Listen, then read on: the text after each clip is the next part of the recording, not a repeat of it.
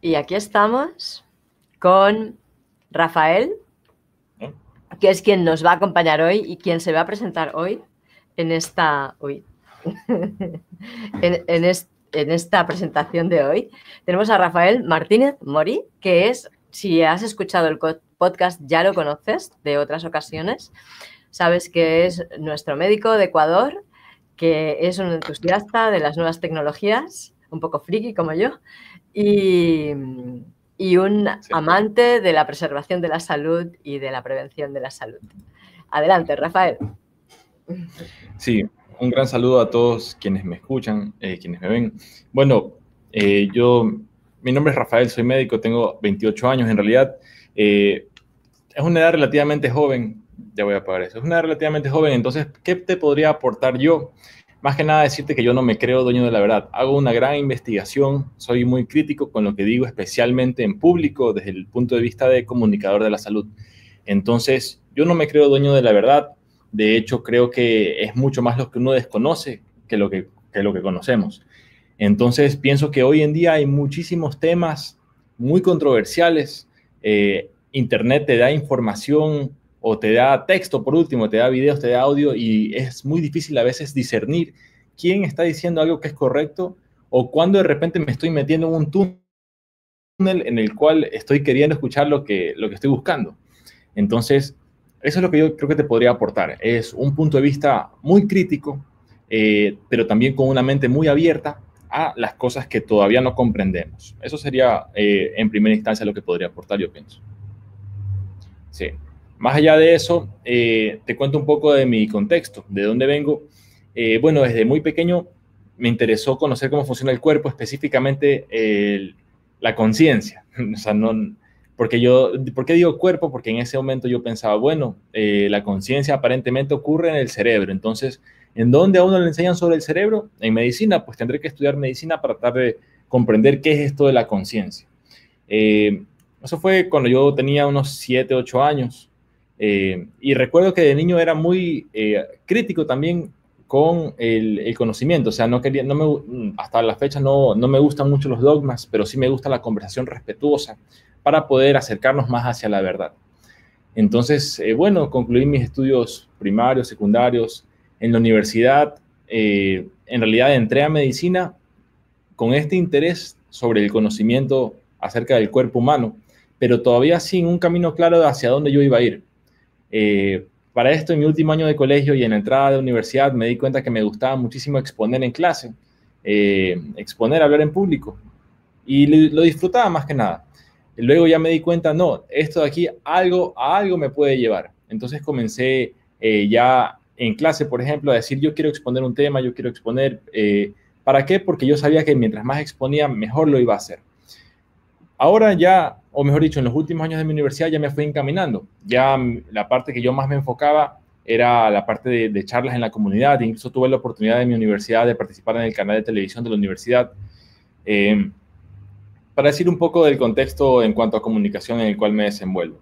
Entonces, ya una vez graduado, me dediqué a cursos de oratoria, cursos de expresión corporal, vocalización, para poder eh, desarrollar este, eh, la, la habilidad de hablar en público, que en realidad creo que todos tenemos cierto talento. El tema es el autoconocimiento para darme cuenta, ve, este talento que yo tengo lo puedo desarrollar. De repente me puede llevar a más cosas, tal vez puede ser inspiración para otras personas. Eh, en este caso me encanta este talento en particular, que es el de la comunicación, porque me permite ir a colegios, ir a universidades, ir a empresas, a dar una charla. No con la intención de yo...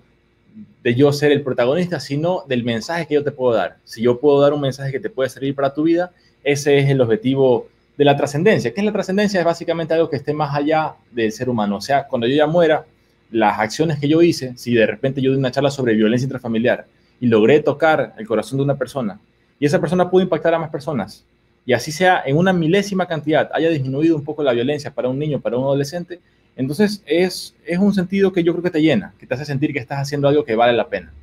Entonces, eh, eso es eh, a lo que yo me dedico, es temas técnicos de salud o de medicina, explicarlos de la manera más sencilla, más aplicable posible. Sería más o menos mi, mi punto de vista hasta ahora de lo que hago. Sí. ¿Qué herramientas uno puede utilizar para esto? Eh, Bueno, la parte más fuerte y la más difícil que le toma más tiempo creo que es la base técnica de la medicina. Eh, es una, es, eh, porque aquí podemos tal vez comenzar a hablar de uno de los temas controversiales que vamos a desarrollar, que conversábamos que era la medicina alternativa versus la medicina convencional.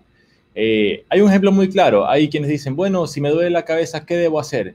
¿Será que inhalo aromaterapia? ¿Será que me pongo un pañito? ¿Qué puedo hacer?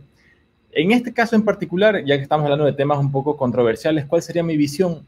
Yo pienso que en este caso el dolor de cabeza, lo importante es descartar cosas graves, ¿sí? O sea, tú tienes que saber signos de alarma de cuando un dolor de cabeza puede ser potencialmente severo, algo grave, algo, por ejemplo, no, no voy a decir todas las cosas que podrían ser, pero algo que te puede comprometer tu salud de manera grave, ¿sí? Entonces, en este caso, digamos que una persona tiene X cosa o X enfermedad y va a alternativa y se le manda a hacer una u otra cosa mientras se va desarrollando esa enfermedad que tenía. Llega un momento en que ese dolor de cabeza gatilló algo que puede ser incluso mortal. Ese sería un contexto en el cual yo pienso que es importante eh, tener varios puntos de vista, varias opiniones. Si de repente un médico convencional me dice, no, ese dolor de cabeza no es normal, sí deberías asistir a una consulta, Eh, yo creo que esa sería una indicación adecuada. El otro extremo, en cambio, es demasiado convencional, o sea, en el sentido de que, bueno, tengo una infección, no sé qué la causa, toma un antibiótico, no tienes la infección, pero después de dos meses, tres meses la volviste a tener, o después de un año la volviste a tener. De repente, las guías de práctica clínica en la actualidad te dicen, ah, si A eh, ocurre, la respuesta es B. O sea, si tienes tal enfermedad, toma tal antibiótico, cuando en realidad el ser humano es altamente complejo y es, es importante ver todas las aristas del ser humano para poder tratar de llegar a la raíz del problema de salud, en este caso, ¿sí? Entonces, ¿cuáles son las herramientas que yo creo que eh, uno puede utilizar? Hoy en día, creo que tenemos el Internet. Entonces, como mencionaba al inicio de mi, de mi exposición, pienso que el Internet te da mucha facilidad de información, eh, acceso a información, pero ya está en la persona, en el criterio que uno debe tener para poder discernir, ah, tal persona se ve, se nota que está mejor preparada que aquella otra, ¿sí? Entonces, eh, ¿qué herramientas uno puede utilizar? Sigo eh, desarrollando en ese sentido el tema. Internet sería una de ellas, eh, libros sería otras. Eh, también depende de lo que uno quiera, eh, lo que uno quiera, lo que uno quiera lograr. Depende del objetivo de cada persona. Tal vez en ciertas situaciones Internet te puede ayudar, pero sería muchísimo mejor una ayuda uno a uno con una persona. En el caso, por ejemplo, de alguna lesión, en el caso, eh, por ejemplo, una lesión lumbar. Es verdad, uno puede, una lesión en espalda baja. Uno puede ver en Internet diferentes ejercicios que uno puede hacer. Pero en este caso sería mejor eh, tener un entrenador personal o un fisioterapeuta que pueda evaluar cada, eh, cada situación en particular, ¿sí? Entonces, eh, pienso que es importante exponerse a varias fuentes de información para poder darse cuenta de cuáles están mejor preparadas que otras. En conclusión, eh, te podría decir que la información hoy en día nos llega por todos lados y debemos tener un buen filtro para poder discernir qué permitimos ingresar a nuestra mente y qué cosas no. Porque si de repente tenemos un filtro que está equivocado, podemos llenarnos de mucha información errónea y podemos meternos en un túnel en el cual solamente nos exponemos a las cosas que queremos escuchar.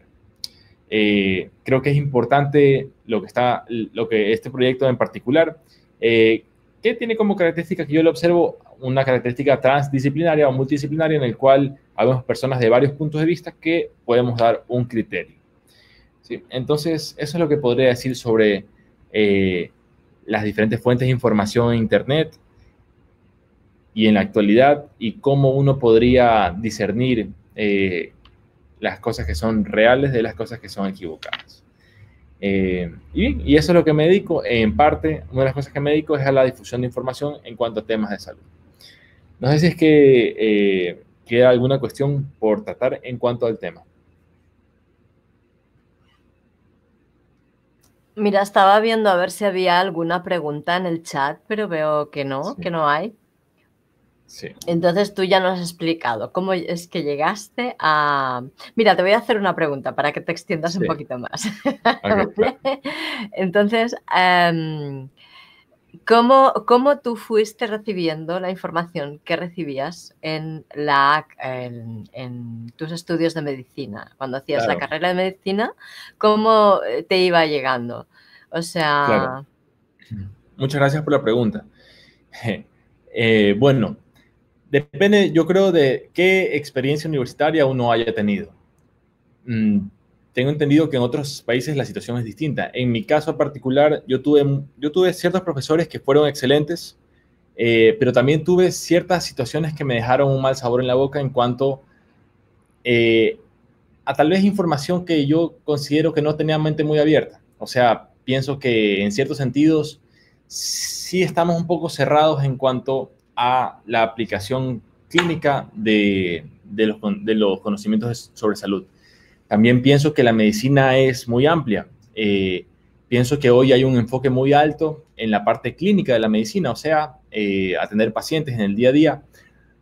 Sin embargo, considero que la parte de la investigación y la parte de la comunicación y la capacitación también son fundamentales, porque si bien una reacción sería atender a una persona que sea... Eh, que ha tenido alguna enfermedad, mejor sería eh, ser proactivo y poder tener una sociedad con, eh, con vasta información sobre salud para poder prevenir enfermedades. Entonces, para esto, para tener esta, esta, estas aristas, es verdad, necesitamos médicos clínicos bien capacitados, pero también médicos investigadores y médicos comunicadores. Sí, entonces, en, eh, lo que vi en mi experiencia universitaria, más que nada, fue un enfoque clínico. Eh, Sin embargo, no lo digo para quejarme, sino porque nosotros estamos eh, siendo parte de este conocimiento médico. O sea, las nuevas generaciones van a ir tomando la posta más adelante y la idea es que donde llegaron las, o sea, donde tenemos las cosas hoy en día no se van a quedar en el futuro, tenemos que ir siempre para adelante. Eh, eso, eso en cuanto al tema de educación universitaria. Eh, Luego, también, ¿qué te podría decir sobre la medicina? Pienso que la medicina hoy en día tiene un enfoque de, que le da gran importancia a las especialidades y a las subespecialidades. Y no digo que no sea importante y no sea necesario. Sin embargo, creo que se debe también tener un enfoque, una vista panorámica de la situación. O sea, de repente, si tú estudiaste o te formaste en cierta área de la medicina, eh, va a ser la herramienta que más, más comúnmente vas a querer utilizar. Eh, entonces, sí pienso que hoy en día es importante las generalidades, que todas las personas sepamos cosas fundamentales, conceptos claves sobre cómo funciona nuestro cuerpo, cómo podemos hacer para tomar decisiones informadas acerca de nuestro día a día, de nuestra alimentación, de nuestros hábitos como la calidad del sueño, lo, el ejercicio, el manejo del estrés. Entonces, de esta manera está bien ser un eh, psicoinmunoendocrino pediatra, eh, por decir un nombre que... que Sin embargo, es importante también que en la sociedad exista una cultura general en cada una de las personas sobre temas de salud. Sobre temas en general, cultura general, pero pienso que salud tiene mucho que ver con la base de las necesidades humanas. Eh, si, si no tenemos salud, en realidad va a ser muy difícil enfocarnos en autoestima o en, cosas, en cuestiones de desarrollo personal. Hay quien podría argumentar que la autoestima y el desarrollo personal también es parte de la salud. Sí, pero evidentemente hablamos de cosas muy básicas. Por ejemplo, si me duele la barriga, si me duele la cabeza, si me duele la barriga porque no me estoy alimentando bien, pues muy difícilmente voy a poder estar pensando en cosas más altas dentro de mi pirámide de necesidades, ¿sí? Entonces, si es que yo puedo tener información que me permitiría estar sin dolor, estar de una manera, eh, estar con un bienestar en el día a día, eso va a ser evidentemente beneficioso para mi persona y también para la comunidad, para la sociedad como tal. Sí, eso en cuanto al tema. Muy bien, ¿ves? Por eso estamos juntos en este proyecto, porque estamos muy de acuerdo en esto, en los puntos así más, más claves, ¿verdad? Y bueno, ¿y qué más? Entonces, bueno, es que ha sido muy cortita tu presentación, llevamos solamente a ver... Bueno, veintiocho minutos. Esperamos un poquito a ver si alguien hace alguna pregunta a través del chat, ¿vale? O sea, sí. Vamos a, a dejar... Dime. Bueno, sí, sí creo que hay algo más que podría decir. Eh, bueno, yo me he presentado aquí eh, lo, que, lo, que, lo que muestro en base al contexto que estamos hablando, ¿verdad? Porque es la gran pregunta que has tocado de quién soy yo. O sea, preséntate tú ante las personas. Eh, yo he dicho aquí mi nombre, a qué me dedico, ¿verdad? pienso que uno puede exponer ciertas cosas en público. Es lo que, es lo que hablaba eh, Carl Jung, de que los, las personas tenemos una máscara, un ego, que es lo que mostramos ante el mundo. Tenemos también otras partes que no se muestran todo el tiempo, la trascendencia, tenemos ciertas características dentro de nuestro psique. Entonces, lo que quiero decir con esto es, la mente humana es extremadamente eh, compleja. Eh, uno tiene que saber que en diferentes circunstancias actúa de diferentes maneras, y lo que he tratado aquí es simplemente decir puntos de vista profesionales, o sea, eh, en lo profesional, cuáles son mis puntos de vista en cuanto a medicina convencional, medicina alternativa, puntos claves sobre los factores importantes para la salud. Sí, eh, entonces, esto a manera de resumen. Evidentemente, podríamos seguir desarrollando, desarrollando, y en el desarrollo, en la conversación, también yo me conozco más a mí mismo. Entonces, de esa manera, creo que esta, este autoconocimiento, que es un proceso permanente, eh, puede continuar ocurriendo mediante este tipo de conversaciones. Entonces, creo que es un espacio muy importante para todos. Has tocado un punto súper importante. Se te ve súper pixelado. Debe haber habido una bajada de, de la, yeah. del ancho de banda. Pero bueno, se ha oído muy bien lo que has dicho, que es lo importante. Entonces, perfecto. Yo sí que te invito a que ahora hables de otras áreas que estén fuera de la medicina, que son de interés para ti, que te... sobre las que también te gustaría hablar, para poder encontrar, encontrar puntos en común con personas que no estén dentro del, del área de la medicina también. Perfecto. Eh, bueno, me encantan a mí los negocios. En realidad, yo me considero primero que nada un emprendedor, porque yo de chiquito eh, me gustaba vender cosas. Por ejemplo, la, más, la memoria más antigua que tengo era... de que me puse a recortar unas hojas de papel en forma de máscara y trataba de vender a la gente mi máscara que había hecho. Era una cosa absurda que hacía un niño. Sin embargo, era el interés, el gusto, la liberación de dopamina diciendo, ve, esto quiero hacer. Eh, luego fue mi interés por el, la parte del cuerpo humano y todo. Entonces, hoy en día yo me dedico, tengo, bueno, tengo dos emprendimientos. Soy conferencista, doy mis capacitaciones. Hoy, por el tema del COVID, no hay charlas. Entonces, estoy dedicado a mi otro emprendimiento, que es una tienda de productos saludables. De hecho, estoy aquí en este momento. Se llama SuperSano. Entonces, eh, vendemos productos eh, como vendemos productos de primera necesidad. En todo caso, ¿qué es lo que quiero conversar con esto? SuperSano tiene tres años. Mi idea inicial era tener un emprendimiento altamente tecnológico, o sea, en sentido de que ventas en línea, página web, pagos en línea. Tal vez eh, quisiera comentar que en el contexto latinoamericano, tal vez en otros lados no es así, pero en el contexto latinoamericano todavía los pagos en línea es algo que la gente recién está comenzando a, a tomar en cuenta. Sí, entonces, eh, ese era mi interés, mi interés, estar como que un poco antes de la llegada de esto de aquí. ¿Qué ha ocurrido? Eh, luego de esfuerzo ya tenemos estas cuestiones como página web con pagos y todo. En todo caso, lo que quisiera decir es, me encantan los negocios, me encanta encontrar maneras eficientes de hacer las cosas, eh, sin perder la humanidad tampoco. Entonces, creo que es un balance adecuado que deberíamos nosotros tratar de encontrar.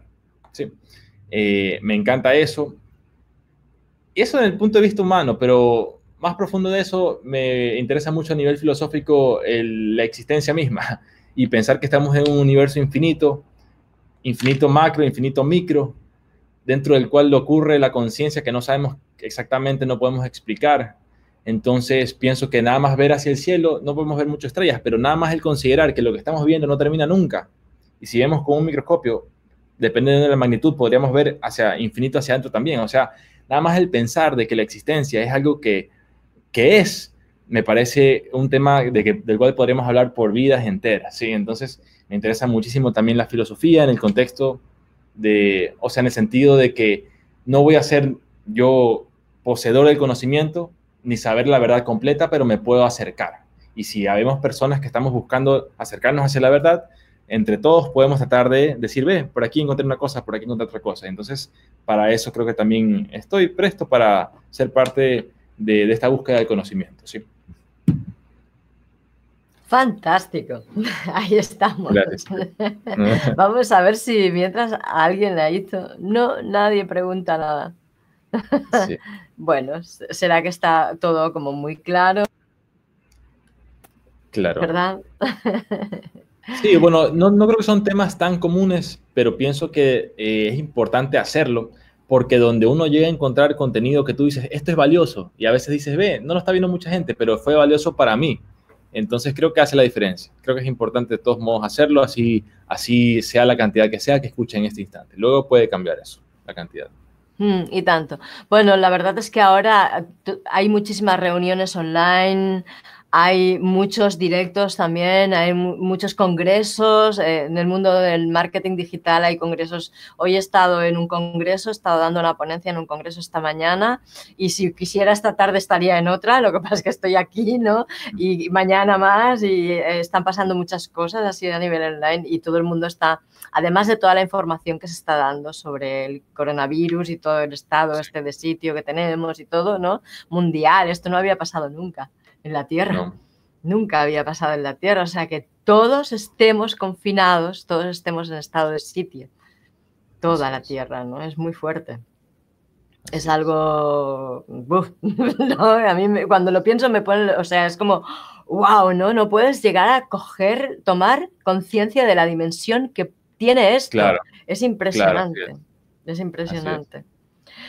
Y bueno, pues que, bueno, las, bueno, supongo que a ti también, por el WhatsApp, por el Telegram, por todas, por, por correo, por las, todas las redes, un montón de información sobre todo y hay mucha que tienes que descartar y hay alguna que realmente es valiosa. Sí, o sea, sí quisiera decir algo al respecto.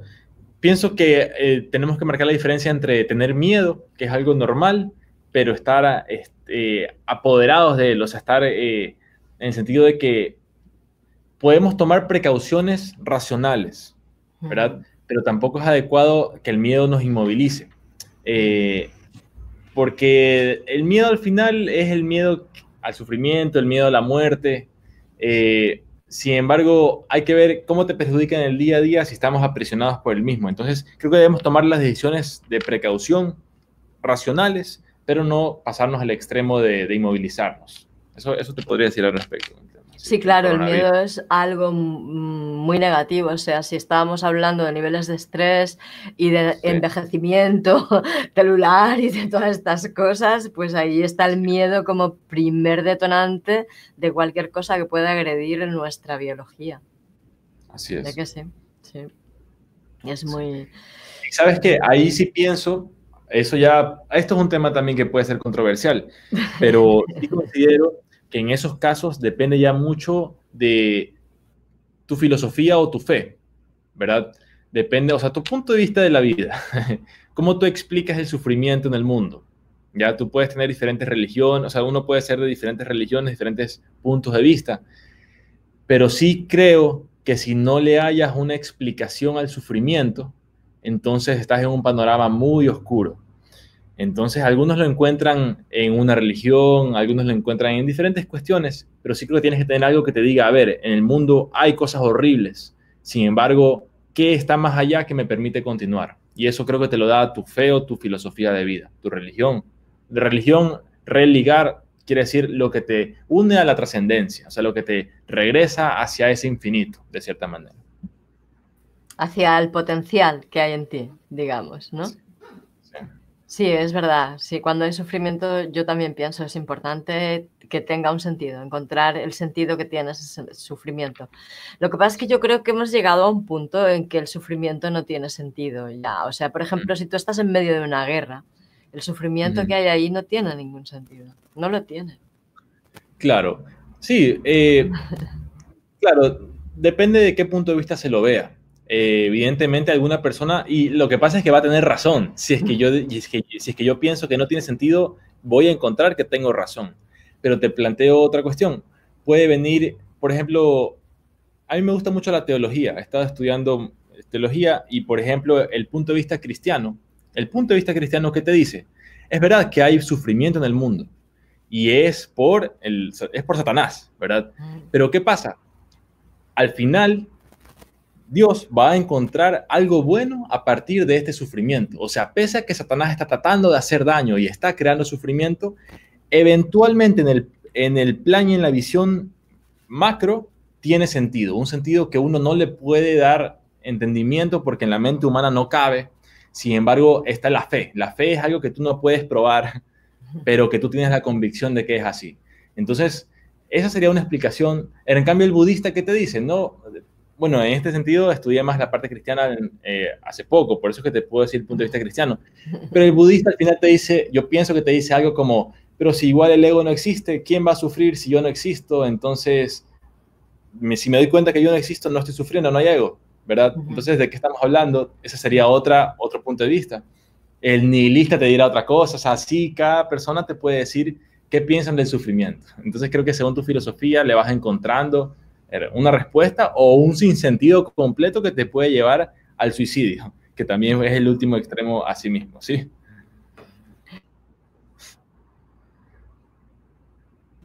O a, dejar de, o a dejar de comprenderlo como... A dejar de escucharlo, de atenderlo, a dejar de contemplarlo. También puede ser. ¿También? Sí. Pero bueno, estamos de acuerdo otra vez, ¿eh? Estoy de acuerdo contigo, sí. Sí, claro. Eso, digamos, si uno tiene el deseo de comprender qué es lo que ocurre. La otra opción, eh, que sería de cierta manera comprender qué es lo que ocurre, creo que es como la búsqueda de la conciencia.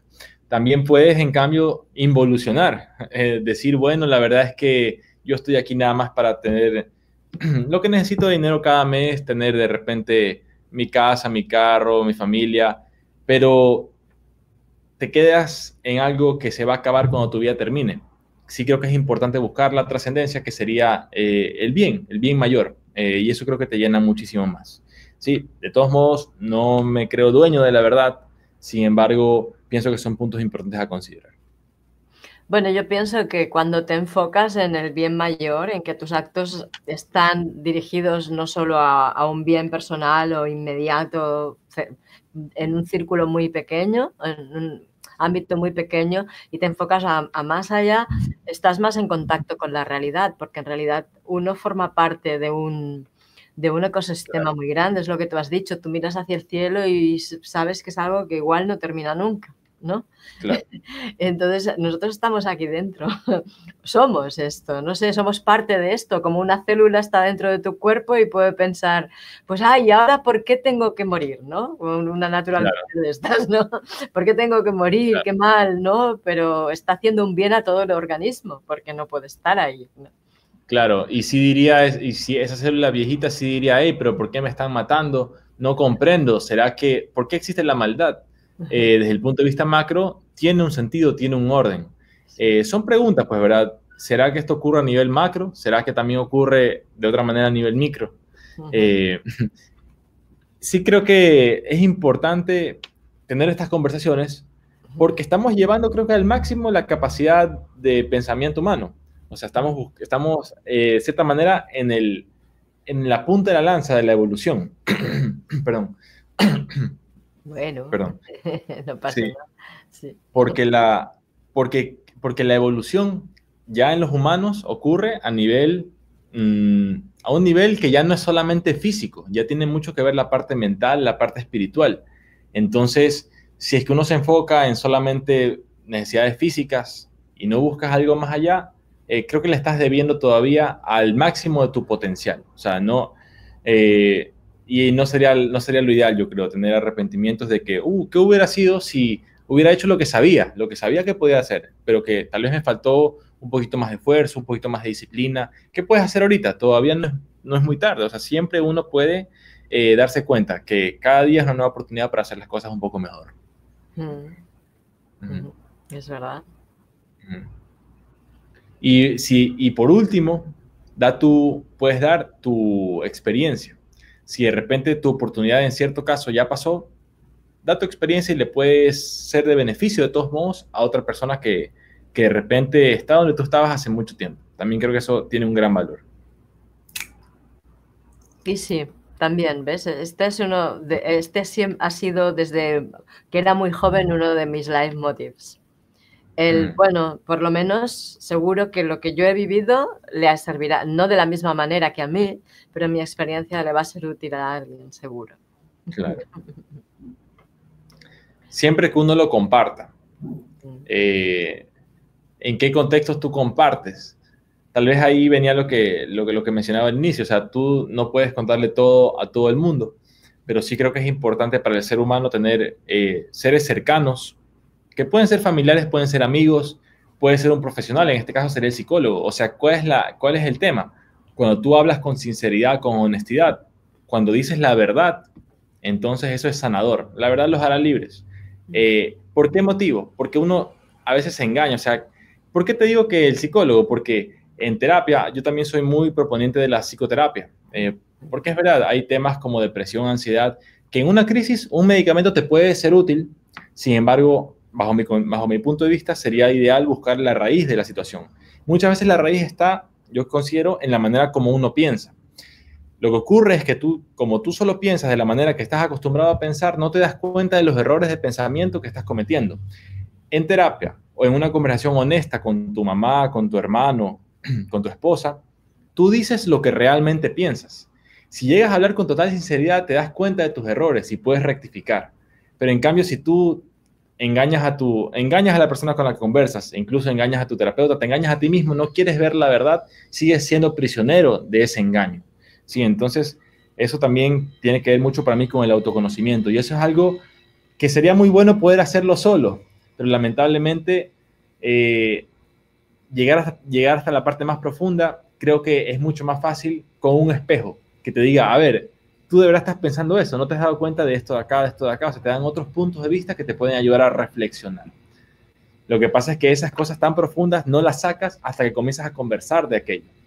Entonces, eso, eso podría ser también como un punto que considero siempre importante mencionarlo, la psicoterapia, eh, porque hay muchas personas que tienen situaciones como depresión, ansiedad, conductas adictivas, eh, diferentes temas que uno dice, ve, eso obviamente que debes buscar ayuda, pero de repente si no lo sabes o no sabes qué tipo de ayuda, cuáles son las opciones terapéuticas, tal vez no lo buscas. Entonces, por eso siempre que estoy dando mis charlas, lo menciono, lo menciono porque le puede servir por ahí a alguien. Uh-huh. Sí. Estás en... Eh, ahora, ¿no? Ya ahora, estoy... Ya, sí. Oh, sí. Es que se puede mutear el, el micrófono y sí, lo tenía muteado para no intervenir. Eh, me has hecho pensar en un mito astrológico, en un mito mitológico de la astrología, que es el planeta Quirón, que tiene que ver con el mito del semihéroe Quirón, ¿no? De, del hijo, de un hijo de Saturno, de, que um, bueno, es el, el, digamos, el dios del, de la curación, de la sanación. Sería el médico sí, del cielo, ¿no? De la mitología. Y él llega a ser médico, llega a, llega a saber muchísimo sobre medicina, sobre el cuerpo humano y sobre cómo sanarlo, porque tiene una herida de claro, una flecha que llevaba el veneno de la hidra y no se le cura nunca. Y buscando su propia curación, se hizo muy diestro en la curación, pero nunca se pudo curar a sí mismo, solo podía curar a los demás, ¿no? Claro. Y para mí, este, este mito para mí es muy cierto, porque claro, en mi vida yo lo que he comprobado es que mi capacidad para sanar o para, o sea, todas las cosas que yo he llegado a aprender sobre curación o sobre sanación sí, o sobre cómo ayudar en la salud de las personas, ¿no? A mí me sirven poco, a mí me sirven más lo que recibo de los demás, ¿sabes? Que claro, lo que yo sé, ¿no? Y, y como que también en cierto modo esto que acabas de decir, ¿no? Que, que aquello que podemos aportar puede ser muy importante para los demás, es absolutamente cierto. Porque es como sí, que lo, entregarlo es impre, imprescindible para que, se, para que actúe. Sí, sí, en realidad eh, uno no sabe, a veces yo, yo pienso que para ti algo puede ser obvio, pero la persona que lo escucha puede ser la primera vez que lo oye. Entonces, eh, es importante, yo creo, decir las cosas. Eh, siempre me gusta a mí hablar de lo, de lo más básico, lo más, lo, más, lo más general, porque creo que es lo que se queda. Sí, entonces, no hablo mucho sobre temas en particular de, en este caso hablamos un poco de salud mental, ¿verdad? Entonces, no, me, no es que indago mucho en cada una de las diferentes situaciones, depresión, ansiedad, todo eso, pero si te digo, como contexto general, estos son signos de alarma, debes buscar en este caso a un profesional que te pueda ayudar. Eh, entonces, en el sentido de que lo que intento hacer es orientar, eh, orientar de que en este, en este caso sería un psicólogo, de repente alguien viene con una pregunta del tema nutrición, de repente alguien dice, no, siento que estoy con la barriga eh, inflamada, siento, tengo gases, ya, entonces en ese caso, ¿qué sería lo ideal? El buscar en este caso la comida gatillo o la situación que le puede estar desencadenando ese tipo de, de ese tipo de malestares. ¿Cuál es el tema principal? Que a veces es una cuestión multidisciplinaria. De repente el nutricionista o el médico no encuentran nada que le esté ocasionando ese malestar gastrointestinal.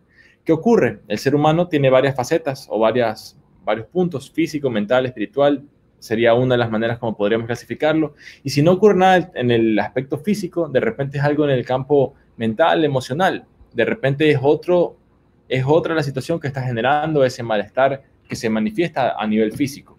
Entonces, eh, es importante para esto, como estas cosas a veces no son tan obvias, creo que es muy importante para los profesionales eh, tener un contexto general de poder, para poder orientar a las personas que están ayudando. Sí.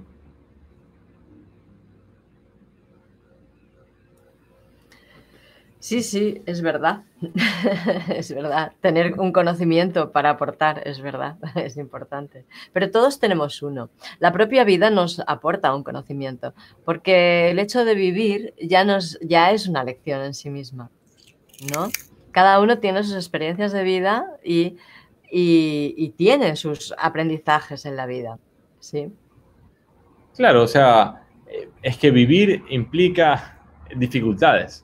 Eh, de la primera dificultad, yo creo, una de las primeras ha de ser cuando el bebé sale del vientre materno y ve la luz. O sea, eso no es algo fácil, eso es algo difícil para el bebé en ese momento. Pero ¿qué pasa? Si una dificultad tiene una intensidad y una duración adecuada, esa dificultad te va a fortalecer. Eso es lo que se llama euestrés. Eu, eh, euestrés es buen estrés. ¿Qué pasa, en cambio, si una dificultad es demasiado intensa o es demasiado prolongada? Entonces, ahí sí ya no va a ser bueno, va a ser distrés, va a ser algo que te va a perjudicar. Entonces, considero que es importante eh, exponernos a una cantidad adecuada de estrés laboral, de, también de estrés familiar. Por ejemplo, ¿a qué me refiero? De repente llega un momento en que una persona desea comenzar su familia, pero tal vez tiene miedo de, bueno, ¿será que es adecuado o no es adecuado? Otro tipo de estrés. De repente estrés económico, tal vez quiero hacer una inversión. Eh, no sé si es que... Y el estrés puede ser saber si es que es una inversión adecuada o inadecuada. O sea, hay diferentes tipos de estrés. Sin embargo, puede ser que yo me equivoque, contarle que no sea algo catastrófico, a partir de ese estrés que tuve, me puedo recuperar y puede ser que la siguiente ocasión que se presente una oportunidad similar, ya voy a poder ser más sabio y voy a poder tomar mejores decisiones. Entonces, la idea es, a partir del estrés, poder fortalecernos. Eh, y esto que hablamos en medicina y en, en temas de salud, que se conoce como hormesis, en términos criollos, es lo que no te mata te hace más fuerte, ¿verdad? Entonces ya lo sabemos. Si es que tú vas al gimnasio y alzas pesas, si es un peso adecuado, eso te va a hacer más fuerte. En cambio, si lo haces mal y te puedes lesionar o te puedes tener un accidente, te puede pasar algo perjudicial que ya no te va a fortalecer, sino que te va a perjudicar. En, y va a ser malo para tu salud. Te puede llegar incluso, puedes tener un accidente que puede llevar a algo muy grave también. Eso también podría pasar. Sí, es verdad. Tú puedes cargar muy mal el peso y sí. hacerte sí. daño realmente así. Pues muy bien, Rafael. Eh, ya te hemos conocido un poquito más. Yo creo sí. que, que vamos a, a dejarlo aquí por hoy. Vamos, y, y bueno, y seguiremos con el tema de proponiendo más personajes, personajes, más personas, más, más seres humanos, más identidades, más... Y, y iremos combinándonos para ir debatiendo con, dif con diferentes perfiles. Ojalá que salga bien, porque ahora, ¿sabes qué pasa? Que hay muchas de las personas que yo había convocado que no me están respondiendo porque están muy saturados de trabajo, sobre todo los que tienen negocios online. Claro. Está costando más. Entonces, claro. bueno, ya encontraremos. Ya encontraremos. Sí. Bueno, yo te agradezco a ti, Diana, por la oportunidad. También, por, eh, también yo estoy aprendiendo en este proceso, eh, yo me estoy adaptando también a este cambio online, entonces para mí también está siendo un proceso de aprendizaje a la vez que eh, aporto con cierta cuestión que si es que a alguien le puede servir algo que yo diga, eh, le agradecería, o sea, si es que a alguien le puede servir algo que yo diga, me sentiría satisfecho. Sí. Eh, entonces, bueno, he hablado un poco sobre mí. Y espero haya servido, eh, o espero la información haya sido, haya sido útil eh, para quien la haya recibido. Sí. Seguro que sí, seguro que sí. Bueno, una cosita, suscribiros al canal para no perderos ninguno de los directos que hagamos, porque si, así te suscribes y le das a la campanita, YouTube te dirá cuándo vamos a estar emitiendo, te avisará cuando haya un directo y, no, y será más fácil que no te los pierdas. Y nada, puedes entrar en la web vida en salud punto es y revisar qué es lo que estamos haciendo por allí. Y eh, no sé qué más, también puedes suscribirte a la academia donde tienes cursos bien organizados, no muchos porque justo estamos empezando, pero ahí vamos poniendo cursos bien organizados que te ayudan a formarte, a capacitarte para poder gestionar tu propia salud, tener ese conocimiento básico que estaba comentando Rafael que necesitas para poder tener una, llevar tu propia salud sin tener que depender de un conocimiento que te tienen que implementar pero no lo tienes a mano porque está en otra persona, etcétera. O sea, que tengas tú ese conocimiento básico para poder saber si estás cuidando bien de tu salud o no lo estás haciendo, o puedas reconocer algún síntoma pues que, que te, de los que te tengas que preocupar o no, para poder asistir a un centro y revisarlo o no hace falta, y estas cosas, ¿sí? Que yo considero, consideramos. Di, di. O, también, o, o también reconocer, eh, de repente si consultas a un profesional, tal vez los diferentes puntos de vista que, que hay, decir, no, pero si yo escuché algo completamente distinto, de repente, como lo escuché en internet, no voy a poder tener la consulta por internet, pero voy a buscar un profesional que vaya más de la línea, que yo sé que me interesó más o que fue más de mi agrado.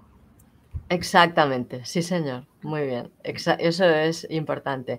Incluso, pues, poder escoger diferentes profesionales que puedan trabajar en equipo desde las diferentes dimensiones que tú, en las que tú necesitas ayuda. A lo mejor necesitas a un fisioterapeuta, a un médico general y a un psicólogo o vete a saber, y, y ellos estaría bien que pudieran trabajar juntos, en equipo, para atender esa necesidad que tú tienes.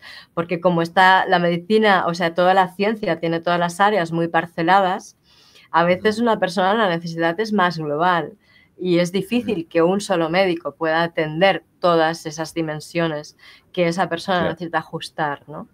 Entonces, pues bueno, pues está la posibilidad también de crear estos equipos para atender a las personas globalmente. Y bueno, chicos y chicas, mi gente, nos vemos mañana a las cinco otra vez, que me parece que va a estar José María Pairó, que es, eh, ¿cómo se llama? Técnico en bosques, no sé, no, no sé exactamente el título, pero él es un enamorado de la naturaleza y es un poeta, es un artista y nos habla de la naturaleza de una forma muy inspiradora y, y nos ayuda a conectar con esa realidad que nos rodea y somos. Hasta luego. Chao. Gracias. Chao.